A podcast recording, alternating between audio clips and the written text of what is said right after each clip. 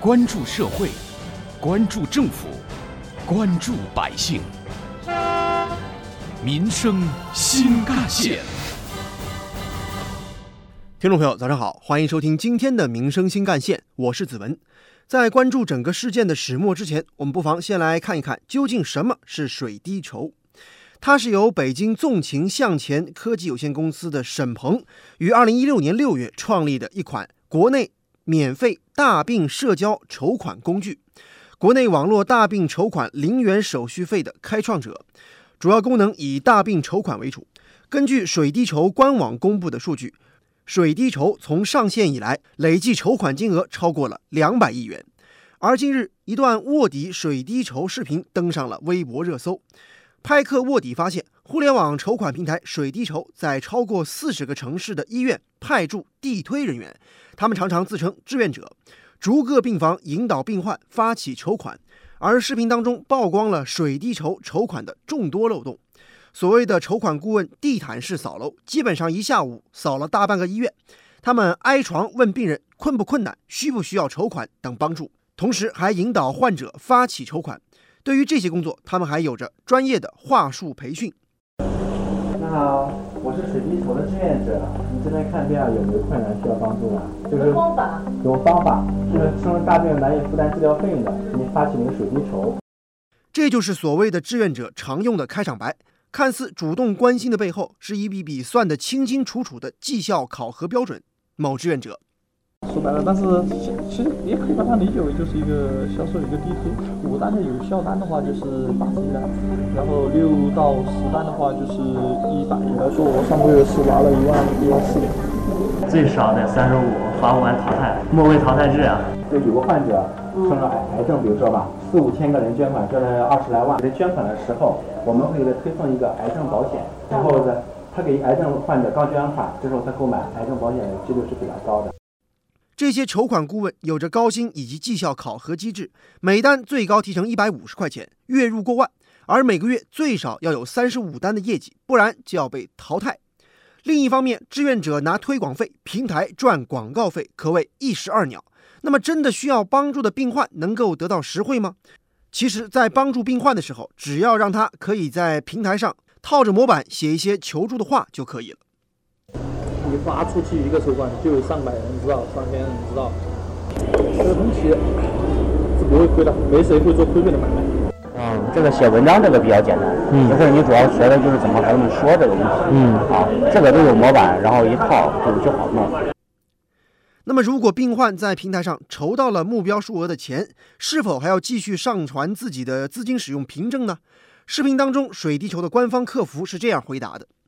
呃，后期的这个资金用途是需要上传的。那他们提供收据是一定会公布出来的，还是说只有你们看得到，而公众看不到？呃，这边呢是肯定是公示出来的。但是事实上，所谓的志愿者们会提醒筹款人做出这样的上传举动吗？答案。令人错愕。这个不会调查，但是你如果说想上传单据了，你也可以上传；我不想上传了，就算了。这个东西越往后抽的越少，这都是属于消耗社会的爱心值，你知道吗？去年时候还抽的可多，你知道吗？然后今年就不行了。拍客卧底发现。地推员们或者所谓的志愿者们，对于募款金额随意填写，对于求助者的财产状况不加审核，甚至刻意的有所隐瞒，而后对捐款的用途缺乏监管，模板化撰写求助故事。筹款顾问工作有一套标准的固定模板，水滴公司依靠水滴筹地推形成了场景和流量来销售保险，操作示范，而且消耗了社会爱心。对此，十一月三十号下午，针对媒体报道的水滴筹医院扫楼筹款漏洞多的问题，水滴筹官方回应表示，水滴筹高度重视，已第一时间由水滴筹总经理牵头，线下各区域筹款顾问负责人及相关的负责人成立紧急工作小组，在全国范围内，尤其是宁波、郑州、成都等地开展相关问题排查。水滴筹同时表示。视频报道中提到的部分个别地区线下人员的违规现象，严重违反了水滴公司的价值观、准则以及相关规定。调查之后将予以严惩。同时，线下服务团队全面暂停服务，整顿彻查类似的违规行为，组织重新回炉学习，再次加强平台纪律培训和提升服务规范。培训通过后，才可以重新提供服务。而对于报道中指出的部分严重问题，水滴筹官方特别说明：一、水滴筹组建线下服务团队的起因是发现一些年纪比较偏大、互联网使用水平比较低的患者，在陷入没钱治病的困境时，还不知道可以通过水滴筹等互联网平台来求救，进而提供帮助。二是线下服务团队在申请发起前的服务仅仅是审核机制中的一环而已。三、关于报道中提到的财产信息审核、目标金额设立、款项使用监管等问题，水滴筹建立了相应的审核机制，同时持续跟进款项的使用情况。针对水滴筹如此这般的让大家的爱心打了水漂的做法，不少网友表示很寒心。比如网友分割福就表示，对于真正的求助无门的贫困病人，这种众筹方式确实有很大帮助。有的人主动上门帮助，对于他们来说真的是一种福音。但是，一切都必须以诚实守信为基础。另外，网友泛光灯则表示，用互联网平台互助和自救是一种有益的尝试，唯有规范它，才能使得这种事物被公众信赖和接受，才能真正的拥有未来。而网友该交饭则表示，我也关注到水滴筹的官网其实是有黑名单制度的。我觉得不能因为某一些坏人做法彻底否定平台的爱心善举，关键是平台该怎么规范管理。挖掘新闻真相，探究新闻本质，民生新干线。其实回头看，这并不是水滴筹第一次出事儿了。今年的四月八号，德云社相声演员吴帅突发脑溢血，并一度失去意识，后来经抢救已清醒。但是他的家人在水滴筹平台以贫困户的身份发起了金额为一百万块钱的众筹，在热心网友帮忙捐款转发的同时呢，也有网友提出质疑，称该演员家里在北京有两套房，有一辆车，大病也有医保，为什么还要众筹一百万块钱呢？尽管随后他的妻子发微博长文解释称，自己是因为不了解众筹平台的规则才错填了一百万这个金额，而房屋和车辆因为种种原因不能变卖，但是这个说法显然不能平息众议。五月四号，众筹平台相关负责人表示，审核信息没有界定有房有车就完全不能发起筹款，但前提是按照平台的规定要去提交这些相应的证明材料。该负责人还透露，只要发起人的信息完全的去公开、真实的披露出来，然后做出说明，那么其他社会人士可以根据自己的判断选择去帮助或者不帮助他。二零一九年五月十一号，就德云社弟子筹款引发的审核争议。水滴筹创始人沈鹏就回忆称，将通过更多维度、更加严谨的风控，联合其他众筹平台对自律公约进行迭代。然而，事实是，自从2015年轻松筹在国内推出大病救助项目之后，互联网加公益行业逐渐得到发展，多家众筹平台相继涉足大病众筹，巅峰时期甚至达到数十家。但是，随着市场的逐步洗牌，大病众筹行业的领先企业逐步显现，比如说水滴筹、轻松筹、爱心筹等数家平台。但是由于平台特性造成审核不便，诈捐骗捐事件也是屡屡发生，盈利模式存在短板，行业困局也不断显现。有关于我们今天关注的话题，一起来听到的是本台特约评论员、资深记者叶峰老师的观点。近年来，一些所谓的慈善机构、慈善项目屡屡被爆出。让人民群众非常失望甚至愤怒的一些丑闻，究其根源，不外乎以下几种：第一，这种机构或者项目，它的创办人并没有真正的慈善意识，他们或是想通过慈善扬名，或者是想通过慈善来牟利，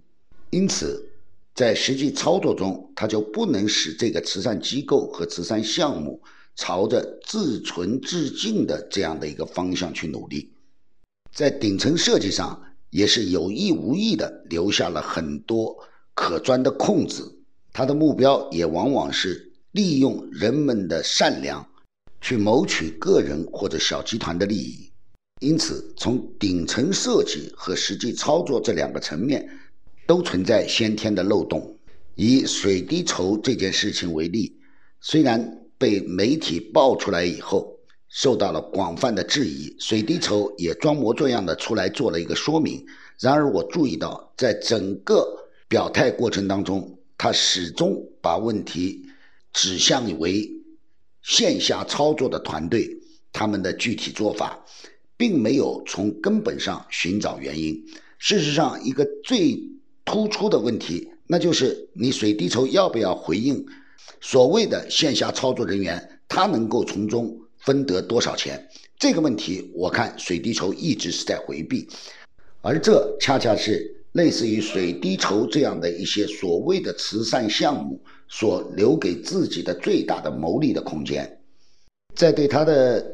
问题进行反省的时候，水滴筹根本没有触及这个关键点，而只是就事论事或者皮毛上的找一些所谓的问题出来。可以想见，这样的反省是不深刻的，在这样的一个基础上。所进行的整改也是不会有任何根本性的转变的，因此要指望着这些慈善机构或者项目的运作者来进行所谓的自律，本质上没有任何可信度。而政府部门对这些项目或机构的监管失于方法，也是一个非常重要的原因。说一句不好听的话，这些借着。水滴筹慈善的名义去赚内心钱的人，良心实在是太坏了。我很期待这件事情能够引起政府部门的高度重视，并且依法依规对类似于水滴筹这样的一些项目进行严格的监管，